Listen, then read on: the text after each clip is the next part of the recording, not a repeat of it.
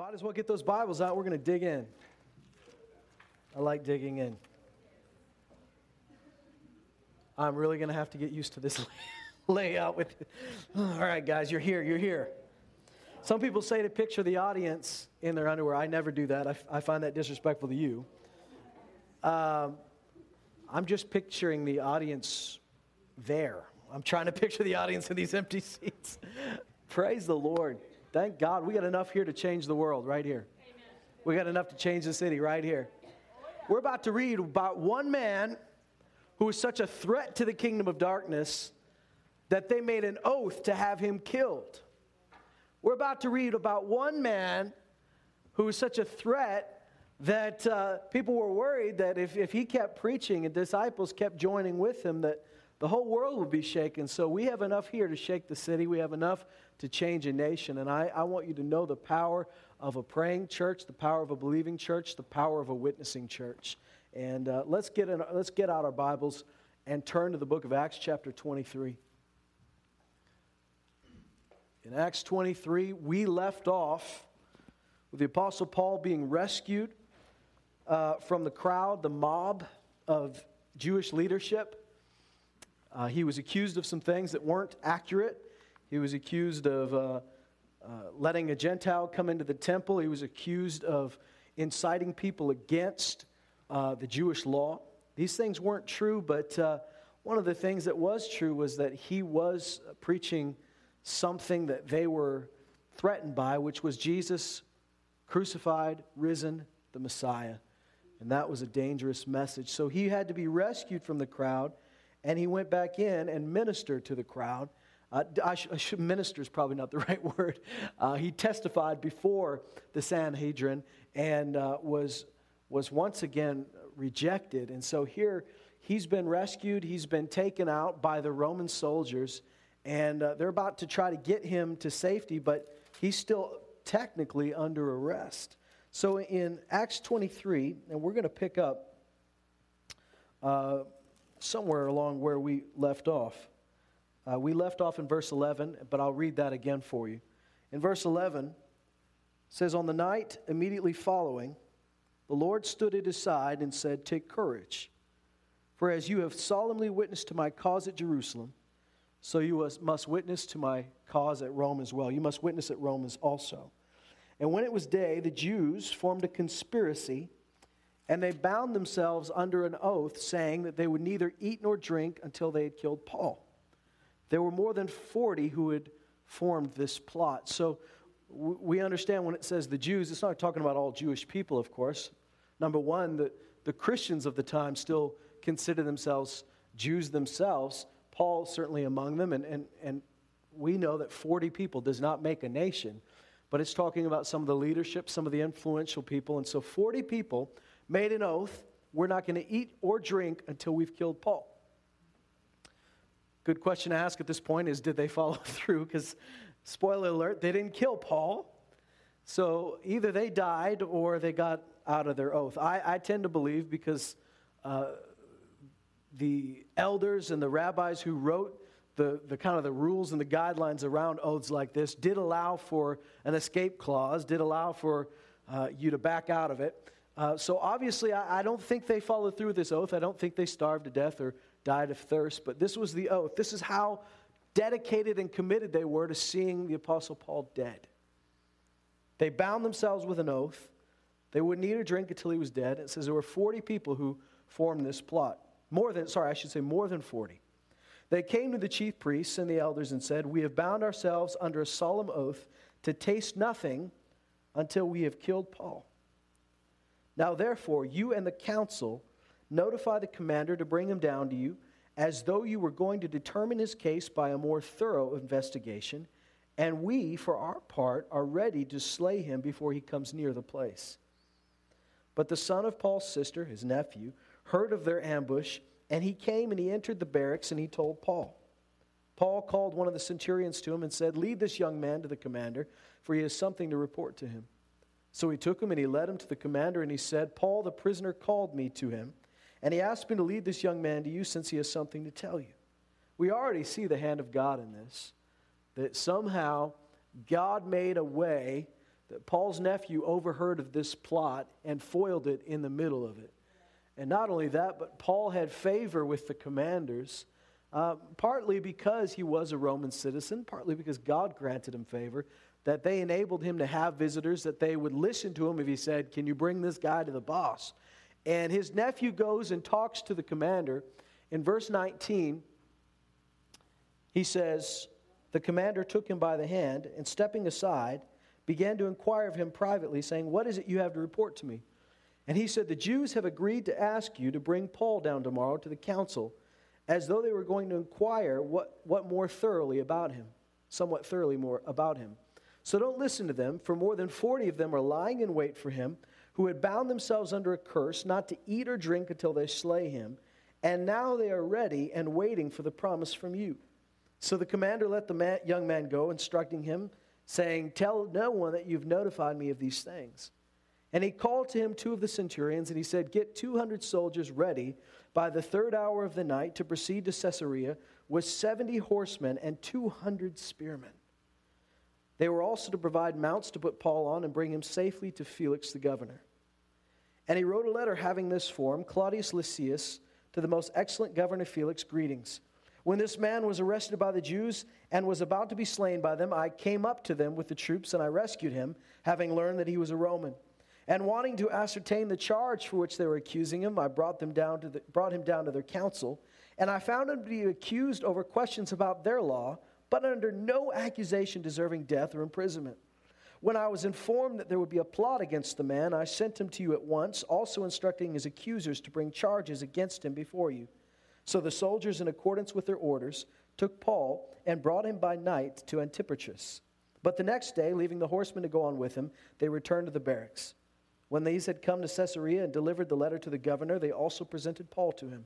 When he read it, he asked from what province he was, and when he learned that he was from Cilicia, he said, I will give you hearing after your accusers arrive also, giving orders for him to be kept in Herod's praetorium. So let me give you some background. I'll give you a little historical background real quick, just so you kind of know what's going on. I don't know about you, but when I kind of know when I know what's going on historically or even geographically, it helps me to grasp this isn't this isn't just a story. This happened to a real man, and uh, there was these real intrigue going on here. I mean, this is this would even make good a good movie here. What's going on to Paul and how God keeps delivering him.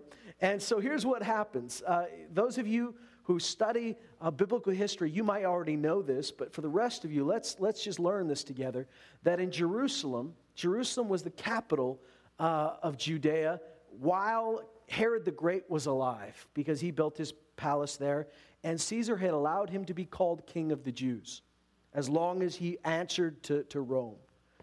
After Herod the Great died, the capital was moved to Caesarea, which, as you know, is in Samaria. And so that's the capital of this Roman province. So that's where the governor is. That's where Felix is. Felix is called the pro, uh, procurator of, of, of Judea. And what that was was kind of a financial post. He was a financial examiner. And later, Caesar made all the procurators, he turned in, in provinces like Judea, he turned them into uh, basically a governor. So this guy is governing the province, doing his best. But uh, I'll tell you a little bit more about Felix uh, next time we talk in, in a couple of weeks as we read about the trial. But for right now, all you need to know is, is between Jerusalem and Caesarea, there was this uh, military outpost that he stopped at. This is the place that he's he's gone to, and the middle of the night, they had to take him away. That's how dangerous they knew it was. They sent, look how many guys they sent with them. If you like military history, you might like this. If, if not, bear with us for a moment. but here, it, it, says that they sent, um, get to the right place here. They sent 200 soldiers uh, with 70 horsemen, 200 spearmen. So you can imagine in a city like Jerusalem how dangerous it would be to have that many of your men out of the city. So this was obviously something they thought was really important. Once they get to the military outpost, they send the 200 spearmen back to their outpost in Jerusalem. That's where they should be. But they sent the whole cavalry, all 70 horsemen, stuck with Paul. Obviously, they know he's an important prisoner. Obviously, they know there's somebody really out to kill this guy, and they're taking it seriously. And I believe the hand of God is behind this. The hand of God is keeping Paul safe because he's got a mission. He must go to Rome. You know when you have a mission, when you have a mission from God, God will see to it as long as you will stay the course and as long as you won't quit and you'll put your faith in God, God will see to it that you get there. God will see to it that your life is protected. God will see to it. I mean, you can look how many plots there were against Paul, and not a thing or a person in the planet could stop him until he writes, I finish my course. When I finish my course, you can chop my head off. But until then, I'm going to testify in Rome. We'll see that. We see that when he gets shipwrecked. We see that when people try to kill him. We see that when he's stoned to death, basically. You see him say, I'm going to finish my mission. I'm going to finish my course. And so this is, this is what exactly what happens. God is using the Romans to protect this man. Now, over and over again, the Romans are saying, We don't know why you're here. Do you see the letter that the centurion wrote? He's done nothing illegal. I don't know why he's still under arrest. But we'll let these Jews deal with it. They'll come and they'll present their case. This is a matter of their law. Now, uh, under Roman law, you couldn't have somebody imprisoned or executed because of uh, a religious problem. You guys can deal with that how you want to deal with it, but you don't, you don't get to go killing people. That's why the, the execution of Jesus was so scandalous, and Pilate basically did it to avoid a riot. It was illegal under Roman law to kill a man, so he had to basically frame it as well, I guess we can if we report back to Rome why we executed this guy, we'll say it was because he was fomenting treason, that he was saying he was a king.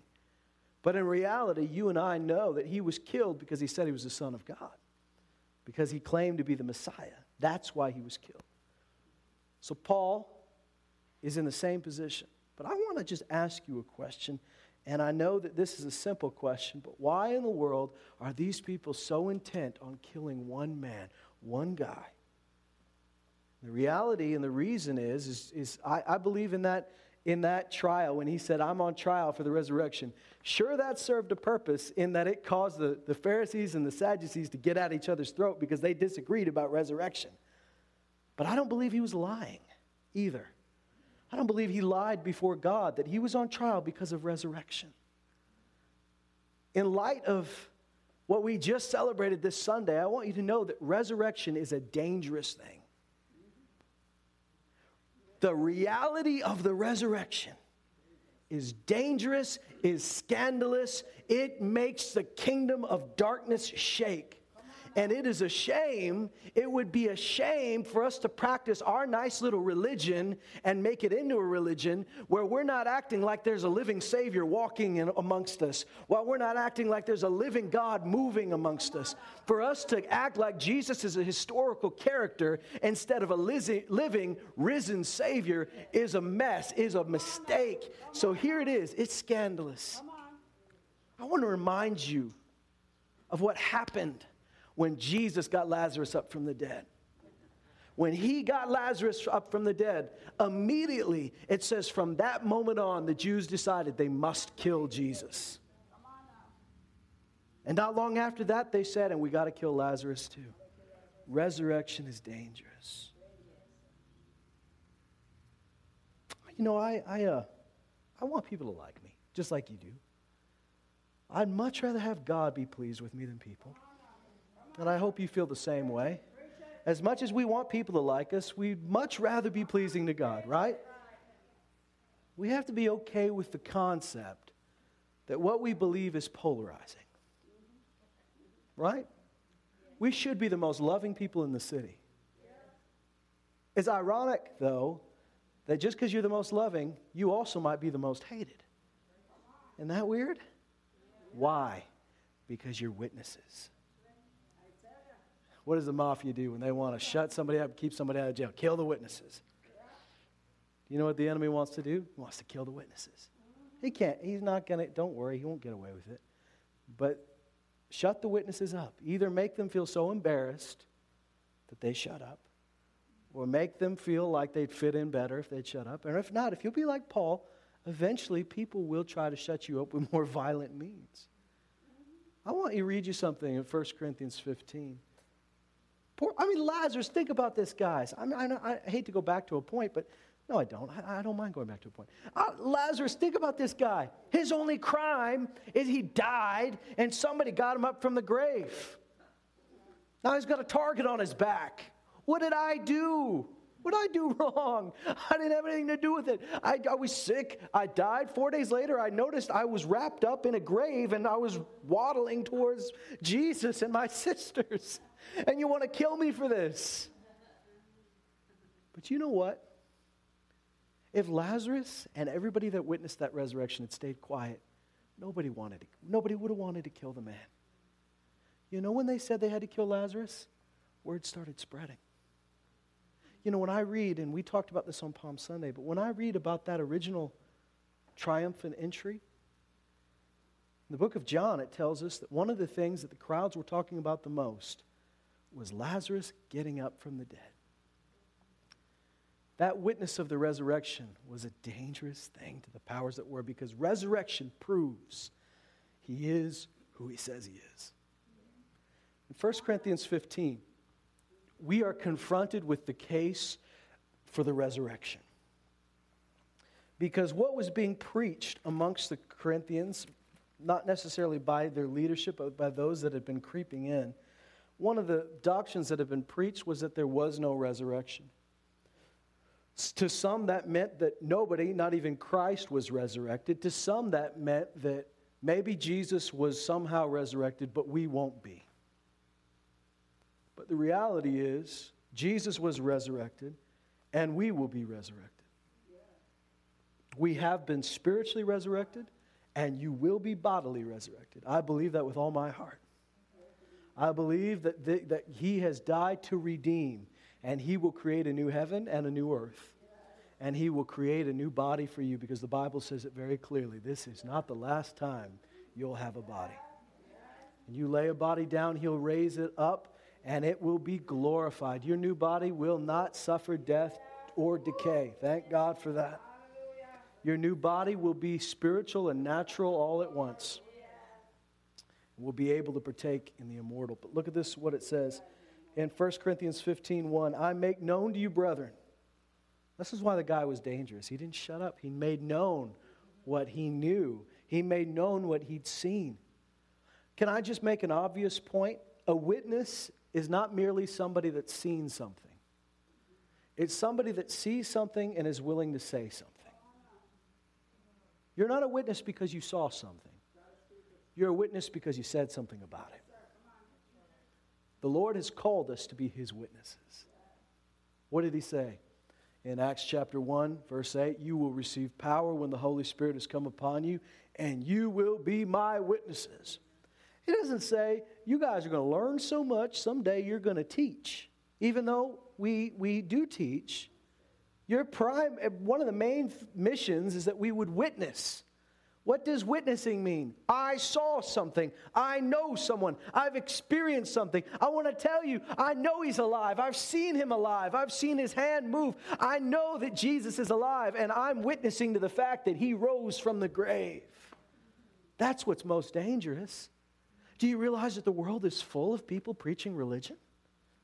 The world is full of people with different philosophies. But how many of them can say, I saw my Lord and Savior, He's alive? And you might say, Well, I've never seen Him with my eyes. I've never seen Him. Some of you say, I did. I've had a vision of Jesus. Some of you say, I never have. But whichever camp you fall into, you know He's alive. Do you know he's alive because someone told you? Or do you know he's alive because you've experienced his resurrection power in your life? You were dead, but now you live. You were blind, but now you see. You were lost, but now you're found. You know there's a difference. You know there's a difference between what you were and what you are. You know that something changed, and that information, that knowledge is dangerous. Because you're not just saying, I found this cool new religion. Hey, we do fun stuff at church. Hey, we got great people. You're saying, I have experienced the power and the life that comes only through Jesus Christ. And I want you to be saved and resurrected yourself. You're dead, but you can live. That is a powerful thing. Look what he says I make known to you, brethren, the gospel which I preached to you, which also you received, in which also you stand, by which also you're saved. I don't want to make the mistake of going too fast through that. Look at what he says. This gospel, I preached it. This gospel you received. This gospel is what is how you're able to stand, and it's by this gospel that you're saved. So, which gospel? What is he talking about? If you hold fast the word that I preached to you, unless you believed in vain, for I delivered to you as first importance what I also received. So, this, this, what he's about to say, is what you've received, it's what you're standing in and standing on, and it's what you're saved by. Here it is that Christ died for our sins according to the scriptures, that he was buried, and that we was raised on the third day according to the scriptures. That, that message right there should be preached, should be received, should be standed, stood on, standed on, should be stood on, and it's that gospel, it's that message that you're saved by. If you know nothing else, know this that Christ was crucified for our sins, just like the prophet said he would be that Christ was buried in the ground and he was dead when they buried him, and that in, on the third day he rose, just like the scripture said he would. If that's all we know, that's enough. Don't stop there. God wants you to grow, right? But boy, that's enough to shake the planet right there. Don't stop there. Grow by the word, grow in the word. But this is the foundation of everything we believe. This is what we stand on. This is what we're saved by. And it says that he appeared to Cephas and then to the 12. Some of you might pronounce it Cephas. And it says after this, he appeared to more than. So we're talking about Peter, by the way. That's his Aramaic name, was Cephas or Cephas. Uh, that's just another name for Peter. It says, Then he appeared to the 12. Then he appeared to more than 500 brethren at a time, at one time, most of whom remain until now, but some have fallen asleep. Then he appeared to James, then to all the disciples, and last of all, as to one untimely born, he appeared to me also. So he's, he's making it known to you. We talked about this a little while ago, but he's making it known to you that this is not just a story a few people made up.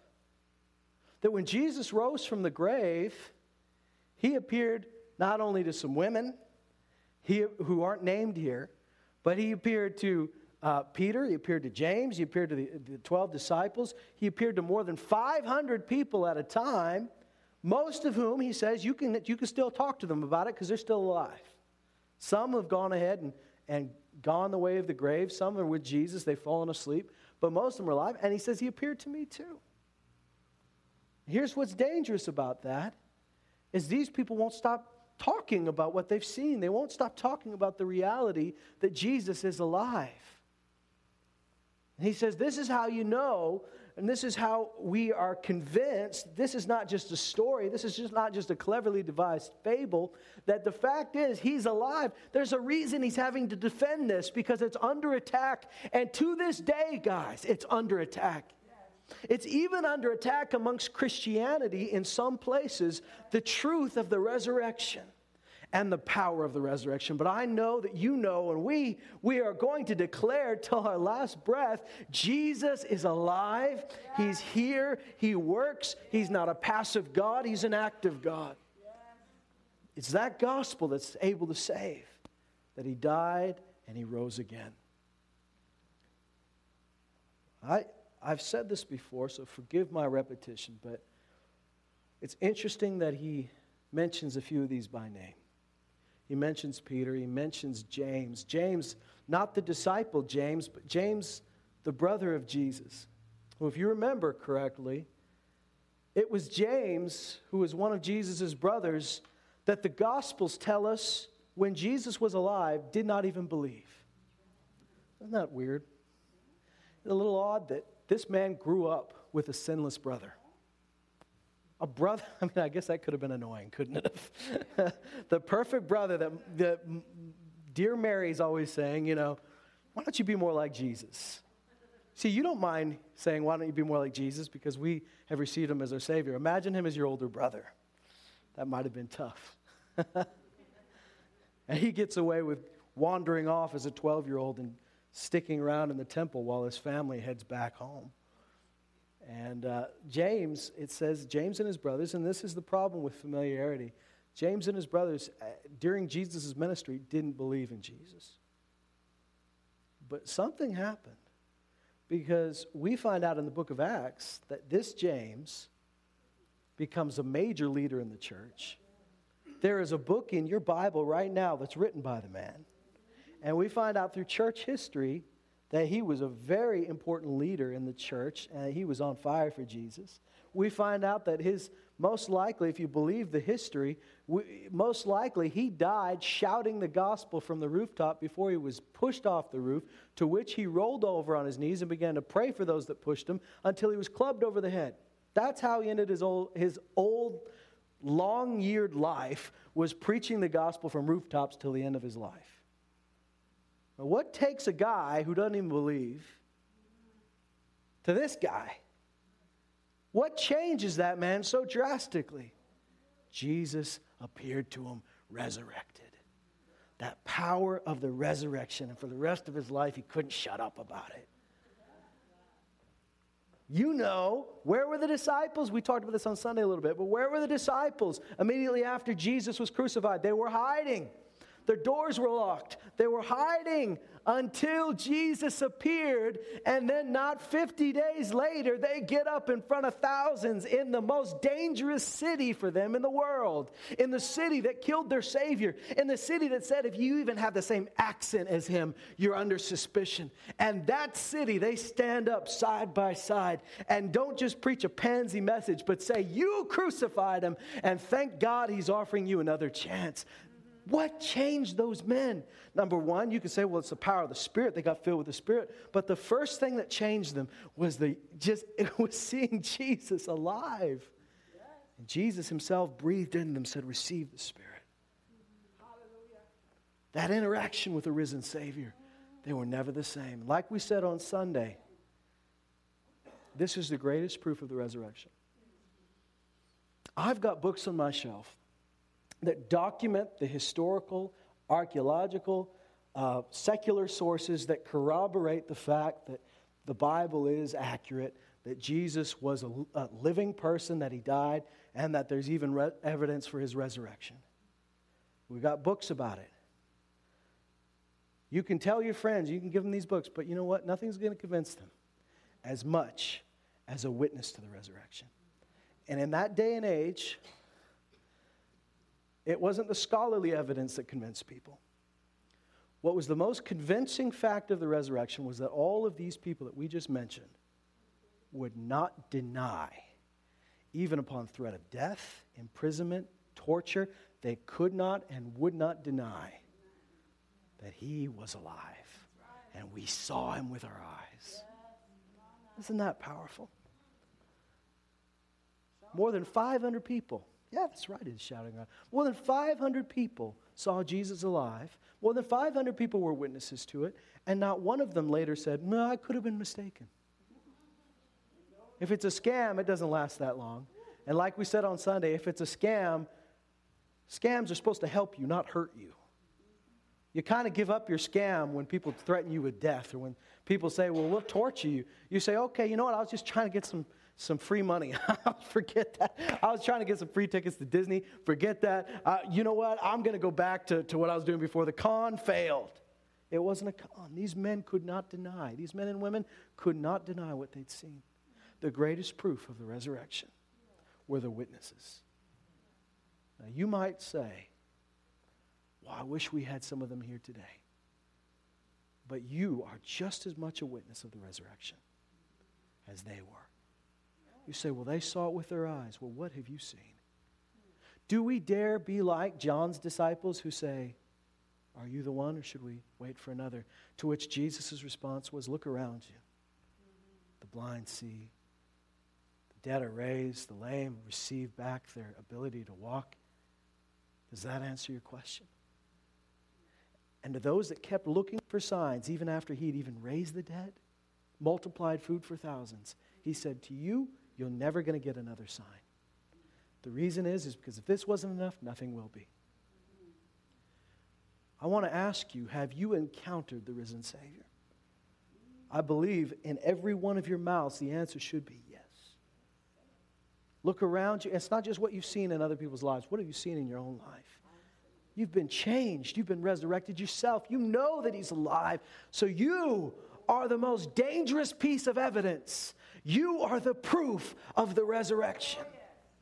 You're the proof that Jesus is alive. Ask yourself a question What's going to convince your family more that Jesus is alive? Is it that old dusty book that has some archaeological evidence? Fine, use it. That's cool. I got, I'm all for that.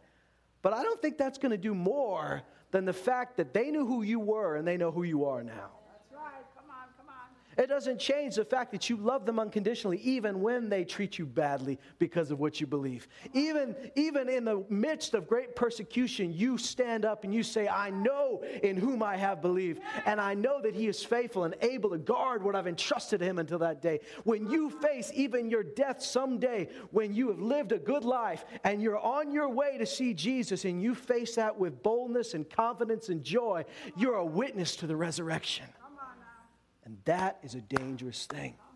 Why were they so eager to get Paul dead? Was it because he was a teacher teaching wrong things? Sure, he was a teacher. But what was more dangerous than a teacher? They'd had lots of teachers preaching wacky doctrines.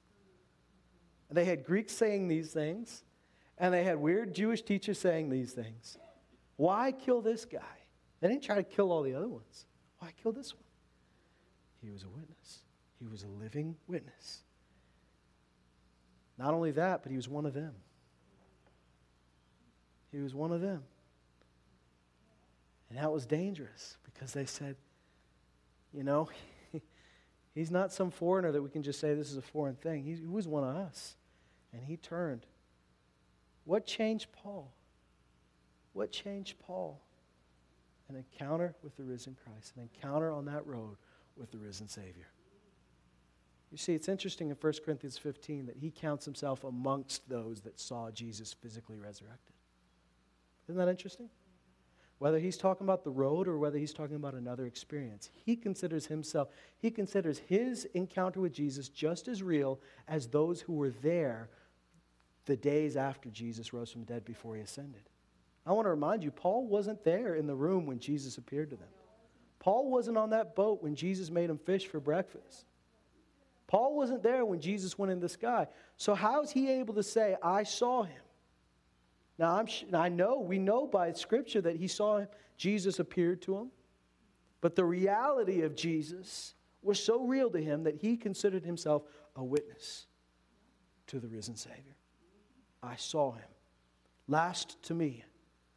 Now, I'm sure his was seemed just as real. And you know what? He could have Jesus could have very well have physically appeared to him. But I also believe that you all are witnesses of the resurrection. Whether or not you've seen Jesus with your physical eyes, you have seen him. What does Peter say? Though we have not seen him, we know him. And we love him. We believe in him. You know him. See, I'm convinced that the world does not need to know how much you know about Jesus. They need to know that you know Jesus. It's good to know stuff about Jesus, but I know stuff about George Washington. I know stuff about Caesar Augustus. But I know Jesus, and I'm not ashamed to tell you I know him. And it, I, the reason I'm not ashamed is because it doesn't make me any better than you because you know him too. We can know a bunch of stuff about our celebrities, our celebrities. we can know a bunch of stuff about your favorite sports star, but we know Jesus. He has appeared to us, He walks amongst us, He rescued you from death. And that's dangerous. It's dangerous. I want you to be not just a teacher, not just a student. I want you to be a witness. A witness is the most dangerous thing to the kingdom of darkness. Because a witness you can say, I, I disagree with your sources. You can say, I, dis- I, I, don't, I don't believe that uh, you're reading that right. But boy, you know what you can't deny? You can't deny somebody that says, you know what? I don't know. I may not know everything. I may not be as educated as you, but I know something. I was dead, and I'm alive. Some of the most successful preachers of the gospel, and I'm not talking about people who do it full t- as a full time job. I'm talking about people who preach, whether they're at work, whether they're at home, whether they're at school. Some of the most successful preachers of the gospel that I've met have been the most straightforward. This is how it is. I'm not trying to twist you into an argument. I'm just going to tell you my life is proof Jesus is alive. We know him, we've seen him. Those 40 guys were so riled up that they made an oath we're not going to eat until the guy's dead. That's dedication. How many of you would take an oath like that about something else? I mean, obviously not to kill somebody because we'd have to have a little prayer meeting. How many of you would be so so fired up about something you say, I'm not going to eat until this happens? That'd have to be pretty important, wouldn't it? Most people don't have that, uh, that energy towards something, you know, towards their own life and family, like, let alone some other guy that, that, I mean, that, that is a lot of hate. That's a motivating hate. Where did that come from? I'll tell you what it came from. I believe that everywhere these apostles and these disciples and these regular believers that were willing to preach the gospel, everywhere these guys went, the kingdom of darkness was terrified. Because as Jesus said, when he first sent out those 70, he said, As you went, I was watching Satan fall from heaven. Just watching him like stars falling out of the sky. I was watching his kingdom fall. I was watching his kingdom crumble in front of my eyes. And can you imagine? How Satan has an empire built up, how the kingdom of darkness is, is so established, and city by city it's crumbling and it's being destroyed in front of their eyes because people are walking around with like less than three years of knowledge in most cases, at least when the church began. It, time has passed by now, but when the church began, less than three years of knowledge. The guys had been filled with the Spirit for days and that's dangerous enough that they have to try to kill him. I, I don't have a death wish by any stretch of the imagination. I'm not afraid of death. I look forward to seeing Jesus, but got, no, I don't have a death wish. But I do want to be a great threat to the kingdom of darkness. Do you know what I'm saying? I'm not looking for people to try to kill me. I really am not. And I'm not even saying that would happen. I'm not here telling you if somebody's not trying to kill you, you're doing it wrong. I'm not saying that at all.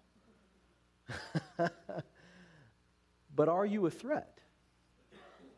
Because you know, in our society, they don't handle it the same way these guys did. They don't handle it by trying to kill you, they handle it by trying to shame you. Many of us fear public ostracizing, ostracizing, you know the word I'm going for, ostracizing. Many of us fear that more than we fear death. In this day and age, you get it on social media, you get the media, the, the mainstream media getting a hold of it, and it's worse to some people than just dying. You have to be aware of the tools that the enemy uses today. Probably nobody's going to try to kill you in Canada, but there are going to be people that try to shame you, push you to the borders, to the edges where you feel like you don't fit in, or to make you feel like you're doing something wrong. And as long as you are walking in the love and the truth of our Savior Jesus Christ, don't stop because you're finally making a dent. I remember reading an account, and we'll close right away here. I remember reading an account of a man who was in the artillery division in World War II in the Pacific. And as you know, the war in the Pacific was just, it was brutal. It was tough. Jungle warfare, uh, it was, you know, you, a lot of times the enemies would, enemy would be high, lying in wait to ambush you, but they had some battles at night where you didn't know where the enemy was. So what they do is this guy was in the mortar division, so he would, you know, he's not way back. I said artillery, but the artillery is usually way back here, but he's in the mortar, so he's a little bit further up in the lines. And they'd thunk. They'd launch these mortars, and you wouldn't know if you're hitting anything, especially at night, because all you see is you just see a, you know, explosion. But he said we would just keep moving until somebody started shooting back at us. Then we knew we were hitting something when someone started shooting back at us we were finally getting fired at, we knew we were finally hitting the mark. I'm not looking for trouble. But I am going to say this. if you've never encountered any opposition, whether it's spiritual or actual people, sometimes it's not people, sometimes it's just an attack on you. Sometimes the enemy attacks you with discouragement, depression, fatigue.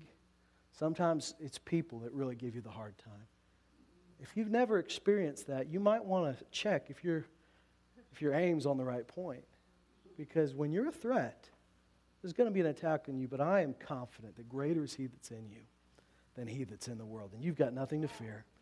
And the Bible says that if you put on the full armor of God, even in the evil day, you will be able to stand, you will be able to resist, and you will be able to quench every fiery dart of the evil one. That's my confidence today. There's not an attack on you that can prosper. No weapon formed against you will prosper. And every tongue that rises in judgment against you, you will condemn. I believe that Jesus is with you. I'm not here looking for trouble, but I am looking to destroy, just like Jesus, because Jesus was manifest here to destroy the works of the devil. And I want to see his work and his kingdom destroyed in our city. And I want to see his work and his kingdom destroyed in our nation. And if we're making a dent, you're a target because you're a witness. I want you to know you're dangerous. And I mean that as the highest form of compliment. You are dangerous. Be dangerous again. What's most dangerous is somebody who's a witness, a living witness. That's who you try to shut up. You don't try to shut up the person that's learned every argument in the book. You don't try to shut up the guy who, who thinks he's the smartest in the room. You try to shut up the person who actually saw something. What have you seen? What have you heard? And I'm going to say what Jesus said Blessed are your eyes for seeing what they see, and blessed are your ears for hearing what they've heard. Blessed are you for knowing the Savior. Don't keep that blessing to yourself, spread it around.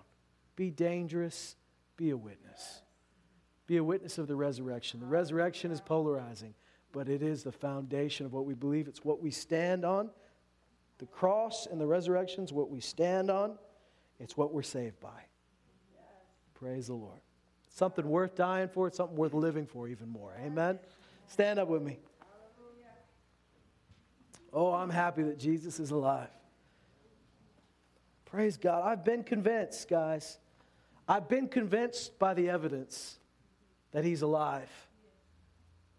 But when that evidence falls short, I've been convinced because I know him and the power of his resurrection in my life. I've seen him. You couldn't talk me out of it, guys.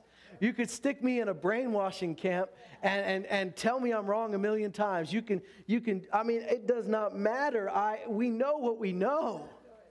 We've seen him.